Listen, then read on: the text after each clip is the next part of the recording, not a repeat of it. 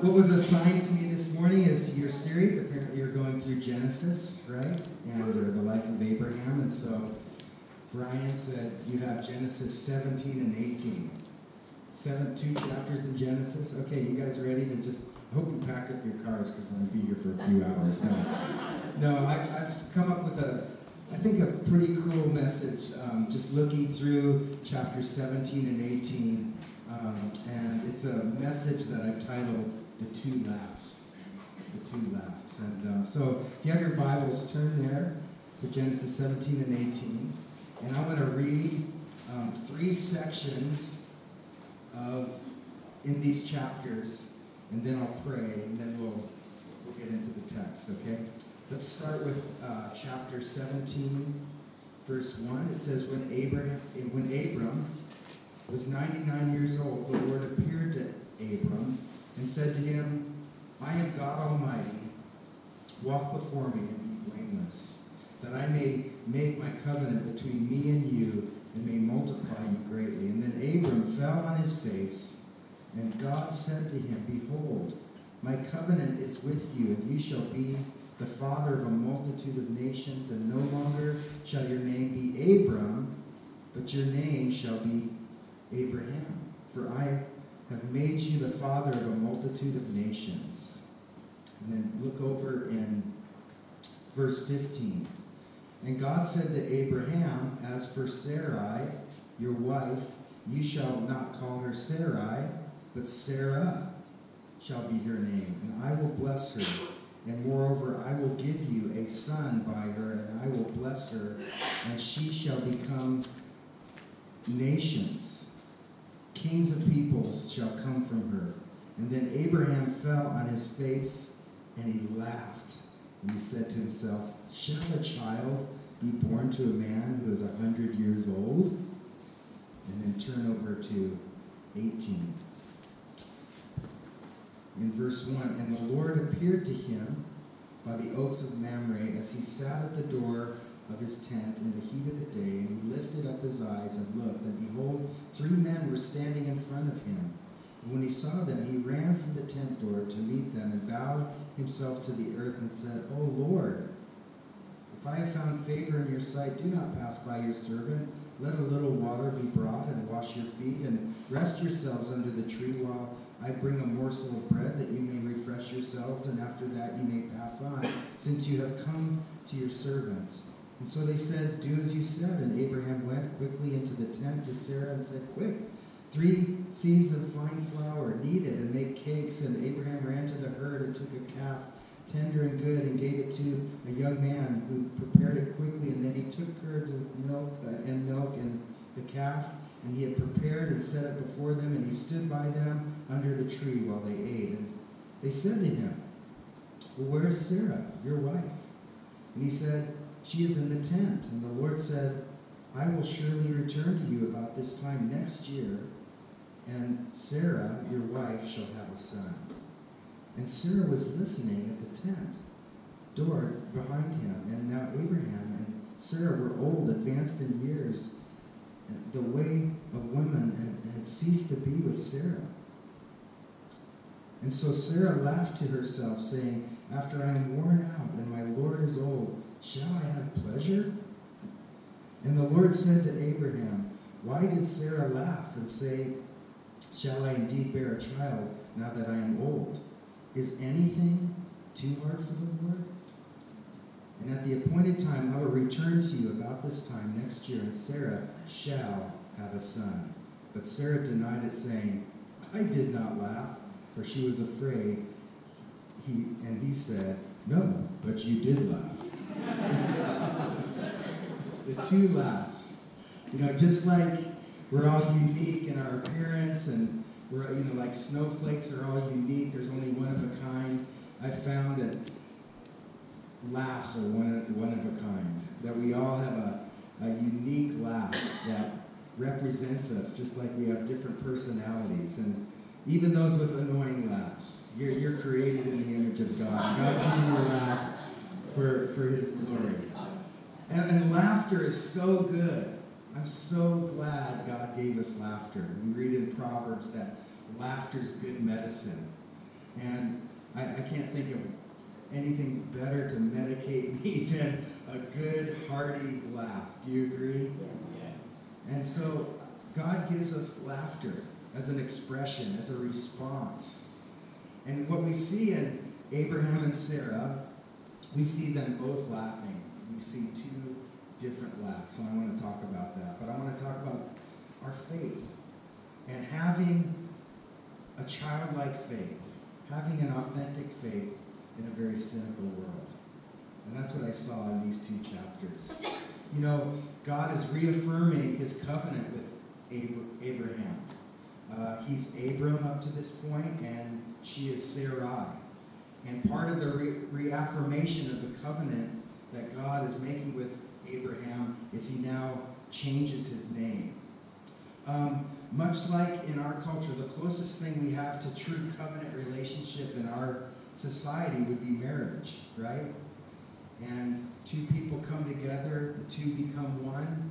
And one thing that happens is, you know, my wife Angie, and by the way, my wife Angie is here this morning. She made it yesterday. She took my name. She was no longer Angie Hughes. She was, what's a horrible name anyway, but she's no longer Angie Hughes, but she's Angie Nelson, right? She took my name. It was part of our covenant with each other. Everything that I had, had became hers. Everything that she had became mine. We entered into a true covenant relationship. And that's what God's doing with Abraham and Sarah. They're Abram and Sarai. And so God takes his name Yahweh and inserts his name into Abram's name, and now he's now Abraham. And his name is representative of this covenant. And so this is later on in Abram's life. And he's now he, he you know he has a child. He has Ishmael. He, he tried to circumvent, circumvent God's plan, but God's not done with Abraham. And God comes to him and says, No, I'm reaffirming my covenant with you. You're 99 years old, and when you turn 100, you're going to have a child. And Sarah's going to bear that child. And I'm going to fulfill the covenant that I had in, that I've made in your life.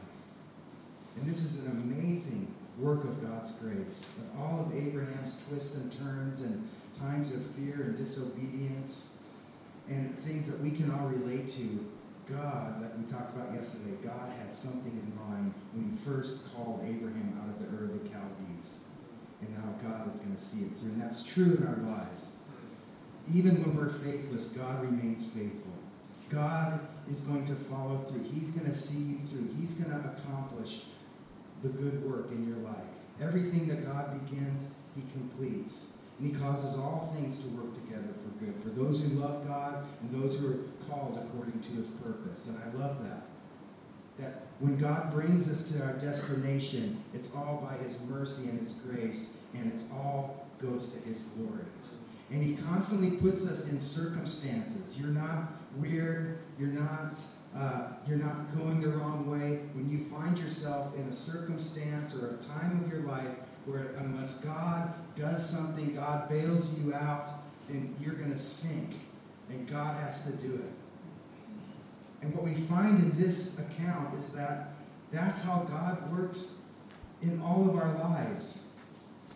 Abraham is a representative.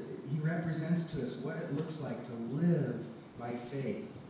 But if living by faith was easy, everyone would do it. But living by faith is difficult. Living by faith is a struggle. So, what we find in here is that at the moment in Abraham's life, when there was a complete, total impossibility for him to have a son, that's when God breaks in. And God has done that over and over in my life and in, in, in your lives. That when it was just a total impossibility, that's when God shines. And he says here, here's the most amazing phrase, sentence in the Bible. Is anything too hard for the Lord? It should be a rhetorical question. No. But unfortunately, for many people, it's not a rhetorical because they don't have faith. The, the element that makes is anything too hard for the Lord a rhetorical question? It's, it's that component of faith. And so God is constantly strengthening our faith. Why do we have a tendency, when it comes to God, to think in degrees of difficulty? If that statement is true, for some reason, I, I think of things in degrees of difficulty. Someone says, I have a headache, right? And you go, Lord, just bless John, heal his headache, Lord, help him feel better. We believe you can do it in Jesus' name. Amen. Right on. But then you go to the hospital and you pray for someone who has cancer. All of a sudden, it's not a simple prayer. You become Mr. Pentecostal, right? God, you know, you know, dude, you gotta do something in Jesus' name, you know, and you get all Pentecostal. Why do we do that? Why do we why do we think in degrees of difficulty with God? If if it's anything too hard for the Lord, I wake you up good, praise God. But uh, um, cancer is just as God is just as able to heal that as He is to heal a headache. God is able to um, do anything if anything is too hard for the Lord. But we tend to look at circumstances and difficulties and degrees of difficulty. But what do we find here? God comes on the scene. Um, we see that there's these two travelers. There's actually they're two angels, really, and I believe they're the, both the, the two angels that also helped Lot escape Sodom a little bit later. But also, there's a third one here. And, and most scholars, you know, believe that this is another account of what we call a Christophany, which is an appearance of the pre-incarnate Christ. Just like, remember when Shadrach, Shadrach, Meshach, and Abednego, they were thrown into the fire, and they looked, Nebuchadnezzar looked into the fire, and he said, there's not three, but there's four, and one looks like the, a son of God, right? So here we see Abraham with this third person, I believe, the pre incarnate Christ, and he calls him Lord. And so here, I believe God is on the scene, and he's, he's reaffirming, and he's, this is the moment when he's following through with his promise. And he's following through with his promise at a time when it's completely impossible. Now, this isn't the first time. Throughout Scripture, this is a theme of is anything too hard for the Lord? Remember when Moses uh, was concerned if God would provide food in the wilderness, and in Numbers 11 it says, And the Lord said to Moses, Has the Lord's arm been shortened? How shall how you shall see whether what I say will happen to you or not? And Jeremiah was questioning if God could restore his people. And it says in Jeremiah 32, 27, Behold, I am the Lord, the God of all flesh. Is there anything too hard for me? Of course, when the angel spoke to Mary, that Elizabeth would be would give birth to John, John the Baptist in Luke 1, for with God nothing will be impossible. And then Jesus to the rich young ruler in Luke 18, Jesus said, The things which are possible, impossible with men possible with God. So, this is a theme throughout the scriptures. God is reaffirming his promise, and we have two laughs. So, verse 17 of chapter 17 Abraham fell on his face and he laughed. Shall I have a child? And then in verse 18, Sarah overhears in the tent and she laughs. And she denies that she laughs. And here's the two different laughs. Abraham was not laughing at the promise, but he was laughing at the proposal. He's like a little kid going, Seriously? I mean, he looked down, wrinkles. I'm going to have a kid? Seriously? His laughter is it's at the proposal, it's not at the promise. He's, he's laughing, he's giddy because he's thinking, I, I can't wait to see how God is going to pull this off. How's God going to do this? And it's a laughter of faith. It's a giddiness of God's going to do something, and I, I can't wait to see it. I don't know how he's going to do it. I don't know how he's going to accomplish it. My, my wife has passed menopause. I mean, we haven't, you know, fooled around in years, and and, and, and Sarah talks about that too. And seriously, and he's laughing. And then we come to chapter 18, and Sarah laughs, but her laugh wasn't at the proposal, her laugh was at the promise. Her laugh was a cynical laugh. Yeah, right. I'm 90 years old. Seriously? Listen, God, would you stop toying around with us? You know, we've been down this road, we've been down this journey. And they're both laughing. And I have found that we have two laughs at the promises of God. Whenever we're facing an impossibility, something that unless God breaks through, things are over. Things are hopeless. And I found myself, even in my journey, laughing in these both different ways of, wow, praise God, filled with faith. He's going to do it. I believe God's going to come through. He's going to pull this off.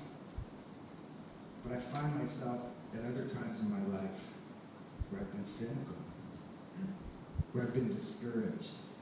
Yeah, right. Even as a pastor praying for people, I've had, been filled with faith, and I've had a laugh full of faith, knowing that nothing is impossible for God. But I've also found myself praying for people who've struggled and going, yeah, right, whatever. They need to just get their act together. Listen, friends, we live in a cynical world. And unfortunately, cynicism has even spilled into the church. And the poison of cynicism is it robs us from the childlike faith that God wants us to joy, enjoy. It robs us from the faith that makes this life of faith a true adventure of seeing God do miraculous things.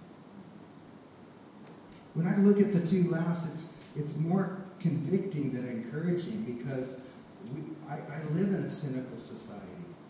Uh, this is true. What, why is it when I hear missionary stories from uh, Africa and, and South America, and people are raised from the dead, limbs come on people's bodies, people are once blind and now they see, and all these miracles are taking place because these people are desperate for God. And unless God breaks through, they're lost. They can't run down to the doctor, they can't get therapy on their, you know, with, with their situation. They have God and nothing else. And in that circumstance, God breaks through and does miraculous things. And it's their faith. And why is it in Sydney or LA or wherever, you know, we, you know, I'm struggling with this, we'll just hang in there. You know, or we should go see the doctor. Don't get me wrong. Don't misinterpret interpret me. But I think you understand what I'm saying. We live in a cynical society where we are sort of trained and sort of immune to being desperate for God and being believing that God needs to break through in big things. Cynicism in the world. It's the water we swim in. Now, that's understandable in the streets, in, in non Christian environments, understandable. People are cynical towards the church because of all the stupid things the church has done in the past. But it has spilled into the church too, I've found. And so my point is, is God wants to stir us up once again. He wants to, on a daily basis, give us the heart of a child. You know, when, when my kids were little, you know, I could do anything, right? If I said, hey, I'm going to go, you know, I'm going to go tear down that building over there, son. He'd say, okay, Dad, let's go, you know. Whatever I said I, at that age, they never doubted that I'd come through for them. You know, they never stressed about how, you know, if I would bring lunch, you know, for, or they'd have breakfast the next morning. They I always knew that, that mom and dad would come through for them. But as we grow older, we get more cynical. And God wants to renew in us a childlike faith. But we just trust God because He's faithful. We just trust God because He has a plan. We just trust God because nothing is impossible for God. So, what are we praying for right now? Let me ask the question. You have to answer out loud. But what, what's like the number one prayer? Is it a relationship? Is it a job? Is it a ministry thing? What is it? Just identify it right now. Biblically, whatever you're praying right now, it's too small. You're praying too small. Whatever, Lord, fix this relationship. You're, whatever your Philippians 3 says that God wants to do exceedingly, abundantly above all that we ask or think. So we're praying for something, and God has something far greater in mind for your life. He sees the big picture. He has something in mind for you that is way above, exceedingly and abundantly above all that you're asking or thinking right now, that will be the best for you and will bring the most glory to Him. And that is what God is at work in our life. It's far bigger, and nothing is impossible for the Lord. This passage challenges me not to be cynical in a modern, in this modern world. Because Sarah was cynical. she, she didn't believe God, but God, He comes through anyway, because that's just how God is. He's an amazingly gracious God. The problem this presents is that God demands the impossible. It's a requirement in following God and living by faith. If you remember in Judges, remember Gideon, we talked about him yesterday. He faced um, a hundred and, you know, he faced these Midianites, you know, thousands of Midianites, and God had to whittle it down because the odds were too good. Here he was against all these odds, and God had to whittle down. He finally whittled it down to where there's you know only 10,000 Israelites, so he whittled it down to 32,000 uh, Midianites. So the odds were 13 to 1. Right? And then God said, hey, look, the, the, the odds are still too good. See, I want to put you in a position, Gideon, where it's going to be impossible for you to win the battle without me where he whittled it down to where the odds were 450 to 1 to 300. Whittled down the Israelites. 450 to 1. He said, Now you're ready. Now I can come through. Why? Because God's purpose is to display his glory and to help us to see how utterly dependent we are upon him. And this is the purpose of God in all that he does in creation and redemption. God purposes in all that he does, John Piper says it the best, to magnify his sovereign grace and keep us in our humble place. That's why he does it. This is good news. This isn't bad news because God himself is more valuable and more satisfying than anything we could ever do or be on our own power. The most loving thing that God can do for us is to make himself absolutely necessary to us. That's the most loving thing God can do, is not to make much of us, but to work in our lives so that we can enjoy making much of him. 1 Corinthians 1 But God has chosen the foolish things of the world to put to shame the wise, and God has chosen the weak things of the world to put to shame the things which are mighty, and the base things of the world that, uh, and the things which are despised, God has chosen, and the things which are not to bring to nothing the things that are, that no flesh should glory in His presence. Where we stand back and we go, that must be God because I know me. And all God needs is just any old fool, any old good fool like Pete Nelson to do a great work. Because if you can explain what's going on, God didn't do it. George Mueller, amazing man of faith, said this Faith does not operate in the realm of the possible. There is no glory for God in that which is humanly possible. Faith begins where man's power ends.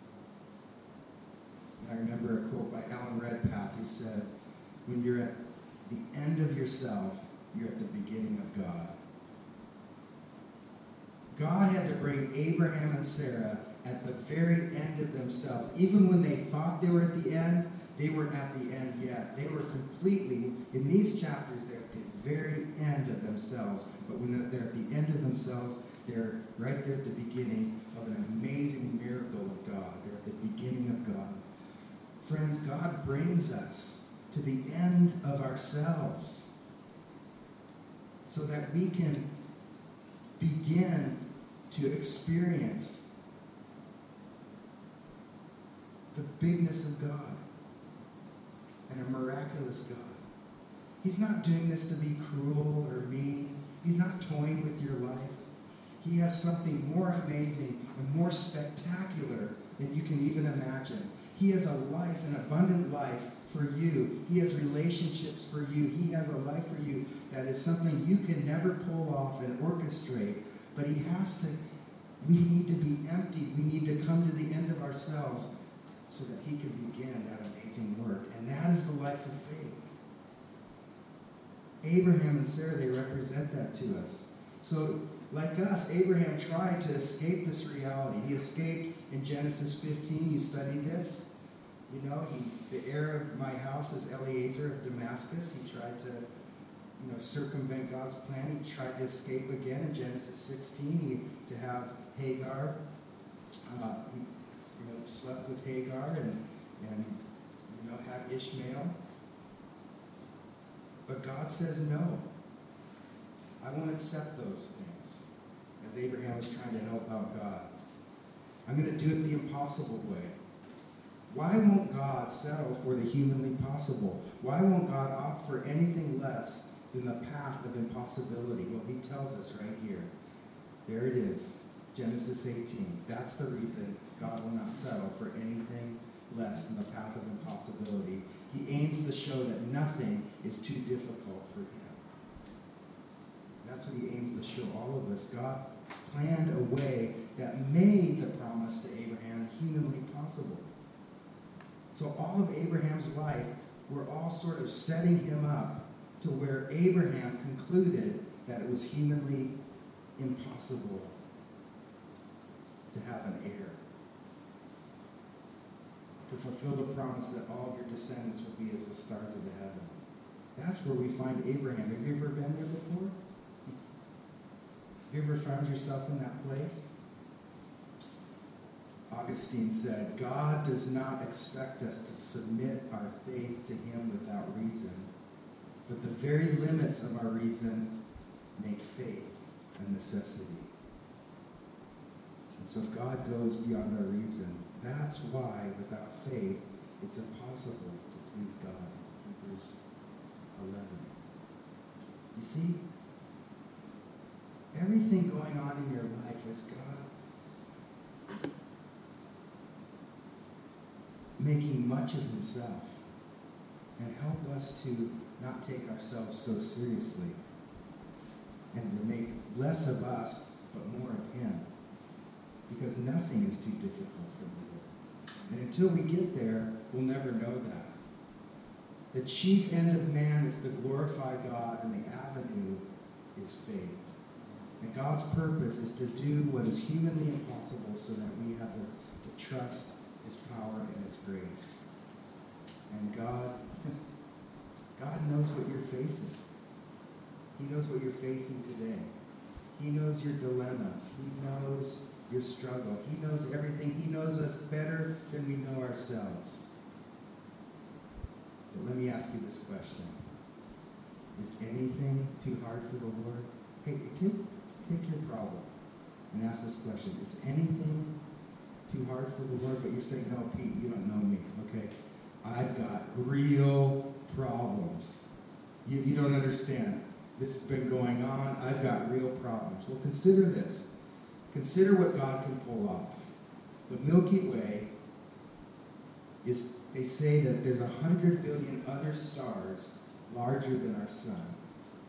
Our sun is 10,000 times 100,000 light years in diameter. A light year, it's the distance in a year um, that travels nearly 300 meters per second. 300 million meters per second. That's, that's a light year. In one year, traveling at 300 million meters per second. At this speed, you'd circle the Earth seven and a half times in one second. At this speed, you'd reach the moon in one and a half seconds. At this speed, in seven and a half minutes, you would pass the sun. At this speed, you would reach the nearest star, Alpha Centauri, in two and a half years. At this speed, it'd take 100,000 light years to traverse the Milky Way. And they say that there's another 100 billion galaxies outside of that. Think about that. Think about what God can pull off. Now, stop there. And now you're sitting in your blue plastic chair with your problem. And put that in reverse. And come past the Milky Way, past the sun, past the moon, coming right down here, right into your chair. Seriously? Is there anything too hard for the Lord? You've answered your question. So God is most satisfied. He's most glorified when we are dependent upon Him. When we are when He is absolutely necessary to us in all situations. I don't know about you, but that's good news. And that's the life of faith. That's what it looks like. And when God comes through, you, that's yours. You have that testimony. That's something that you have that no one can take from you. And I can tell you right now, there's no better life than the life of faith. As difficult as it is, the most amazing adventure you can have is to live your life by faith. Let's not be cynical. Let's be like children that take our Father's hand and let Him lead us where He wants us to go. Let's not let the world creep in and, and, and allow its cynicism to, to keep us from the incredible journey of faith that God has in store for us. Amen.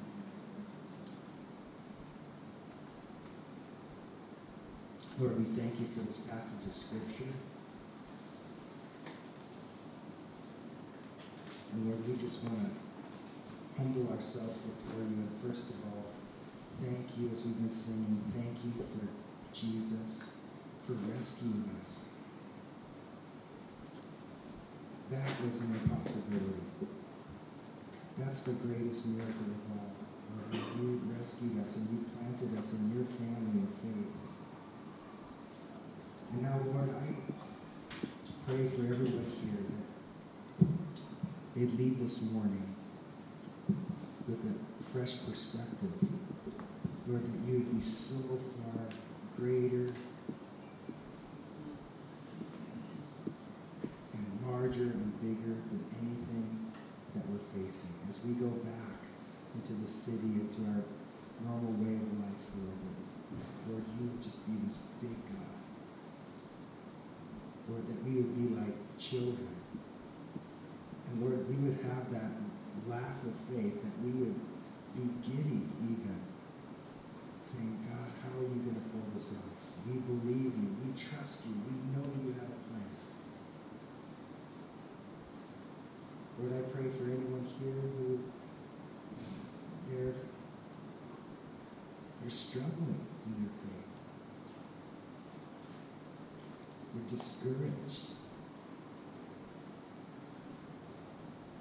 Lord, I pray by your Holy Spirit, would you come and minister to their deepest needs and grant them, Lord, the gift of faith.